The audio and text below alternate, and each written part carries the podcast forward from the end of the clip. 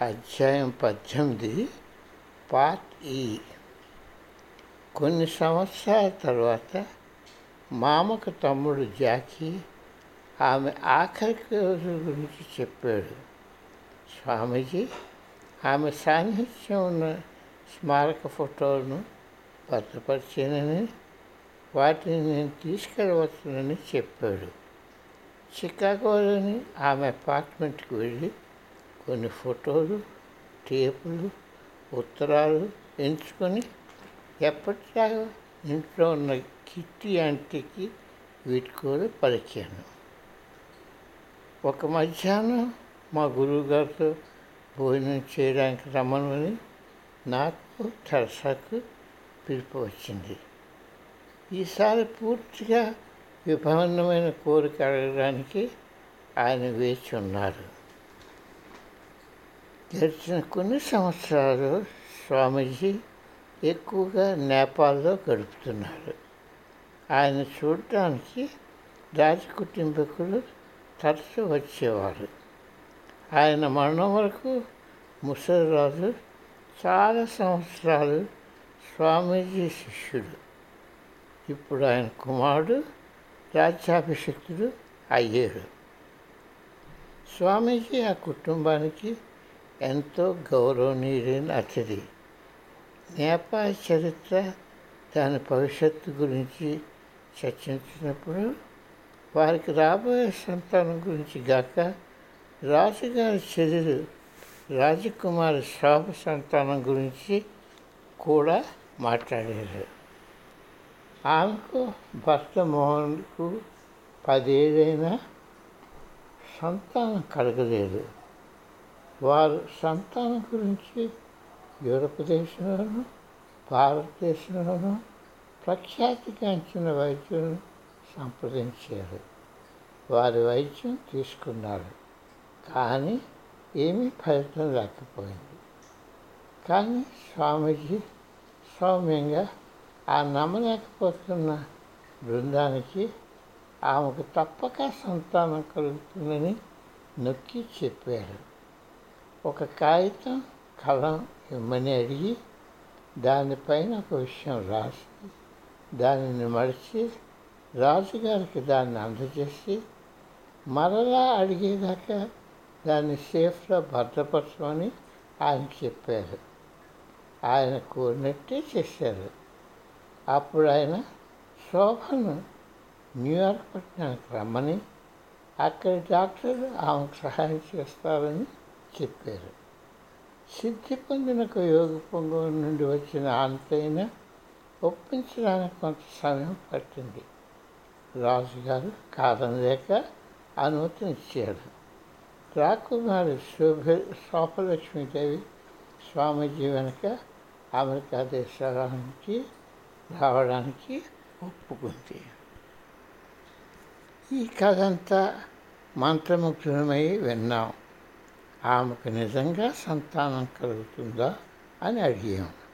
తప్పకుండాను అని స్వామీజీ నమ్మకంగా చెప్పారు. మీరిద్దరూ నాకు సాయం చేస్తారా? ఆ రాకుమార్తె ఒక్కరితే ఉండటానికి భయపడుతున్నది?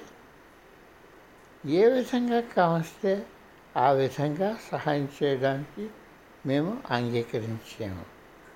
ఒక నేపాల్ రాకుమారిని కలిగడం మాకు ఆసక్తి రేఖిస్తున్నారని ఒప్పుకున్నాం.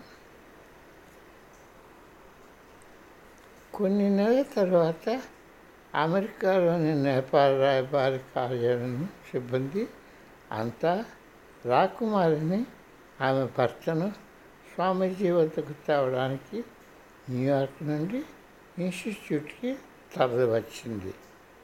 తెరసాను నన్ను ఆమెకు పరిచయం చేశారు. కొన్నాళ్ళు వారితో సమయం గడిపాము. వారిద్దరూ ఎంతో ఆకర్షణీయంగా హాస్యక్షులు అమెరికా దేశంపై కుతూహలం చూపించారు. వారి క్రొత్త నివాసం గురించి తెలుసుకోవడానికి సంతోషపడ్డారు.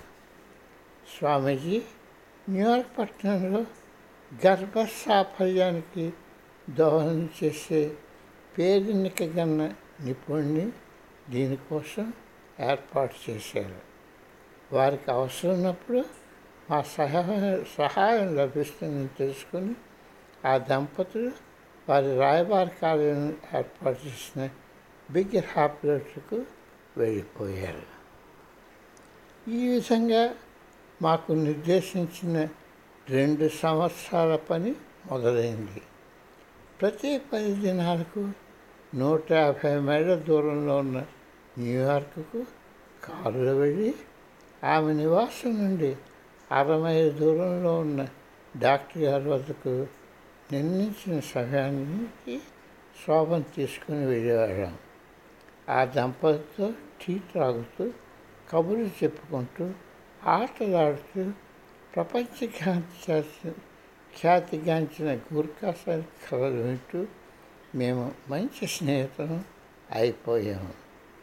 పాపం శోభన తర్వాత డాక్టర్ ఇచ్చే ట్రీట్మెంట్తో బాధపడుతూ నిరాశ ఎదురవుతూ కాలం గడపగా ఆఖరికి ఒకనాడు మేమంతా ఎదురు చూస్తున్న కబురు రాకుమారి గర్భవతి అయిందని వచ్చింది.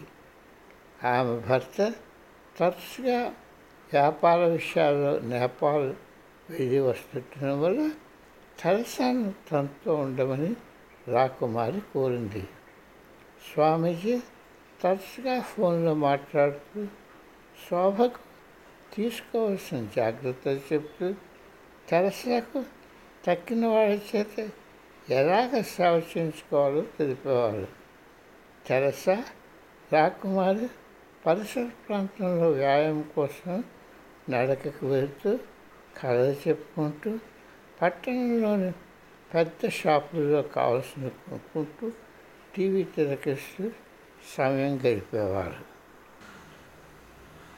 ప్రతివారం న్యూయార్క్ పట్టణానికి వాళ్ళని చూడడానికి నేను వెళ్ళేవాడిని. ఒక వారం నేపాల్ రాయబారి నన్ను వాళ్ళ రాయబారి వర్గంతో పాటు ఐక్యరాజ్య సమితి సమావేశంలో పాల్గొనమని ఆహ్వానించారు. రాజకీయ జీవితాలు ఎలాగుంటాయో తెలిపే ఒక విశేష అనుభవం అది. ఇంకొకసారి రాయబార గృహానికి వెళ్ళి ఆ కుటుంబంతో భోజనం చేసి నవ్వులతో ఆటలతో కాలం గడిపాను. ఏప్రిల్ పదహారవ తేదీన అది తెరసా పుట్టినరోజు ముందు దినం రాకుమారి కవల బిడ్డలను కన్నది. అమ్మాయికి మనుజ అబ్బాయికి హిమవన్ అన్న పేరు ఇచ్చారు. పెద్ద నదకళతో కళతో దట్టమైన నదటి జుట్టుతో వాళ్ళెంతో అందంగా ఉన్నారు. మోహన్ రాజకుమారుడు వెంటనే స్వామీజీకి రాజకుటుంబానికి ఈ శుభవార్త తెలిపారు. రాజగారిని సేల్ తెచ్చి ఇంచుమించు రెండు సంవత్సరాల క్రితం తను రాసి పెట్టిన కాగితం చదవమన్నారు. ఆయన చదువుతూ దిగ్భ్రమ చెందారు. శోభకి కవలలు పుడతారు. ఒక అమ్మాయి ఒక అబ్బాయి. రాజకుటుంబం వెంటనే న్యూయార్క్ విమానంలో పిల్లలను చూడడానికి వచ్చారు. తెరసా ఒక్కొక్కరిని తెచ్చి మహారాణి ఒడిలో పెట్టింది ఆ పిల్లలు పెద్దలుగా మన ఆ పిల్లలకు పెద్దలుగా మనల్ని ఉండమని కోరారు. ఆనందంతో మేము అంగీకరించాము. కొన్ని నెలల తర్వాత నేపాల్ రాజు గారి గౌరవార్థం ఐక్యరాజ్య సమితిలో ఏర్పాటు చేసిన విందుకు నేపాల్ రాయబారి మమ్మల్ని ఆహ్వానించారు. మేము ఆ పెద్ద తొలతో తడుతున్న చేరినప్పటికీ రాయబారి ప్రపంచోన్నతకారుల మధ్య నిల్చుని ఉన్నారు. వారంతా ఖరీదైన వారి దేశ ప్రత్యేకతను చాటుతున్న దుస్తులు ధరించి ఉన్నారు. వారి మధ్యకు మమ్మల్ని ఆహ్వానించి గౌరవించారు. ఇటు న్యూయార్క్లో పిల్లలతో ఆడుకుంటున్నాం ఇటు న్యూస్ అటు హాన్స్టేలో ఇన్స్టిట్యూట్ పనిచేసుకోవడంలో ఇటు అటు తిరుగుతూ సరసాలిపోయి అలసిపోయినట్టు అగుపడడం మొదలైంది. ఆమె ఆరోగ్యం తనిఖీ చేయించుకోమని స్వామీజీ ఆమెకు చెప్పారు. ఎన్నెన్నో టెస్టులు చేసి ఆఖరకు డాక్టర్లు ఆమెకు స్తన క్యాన్సర్ ఉందని నిర్ధారించారు.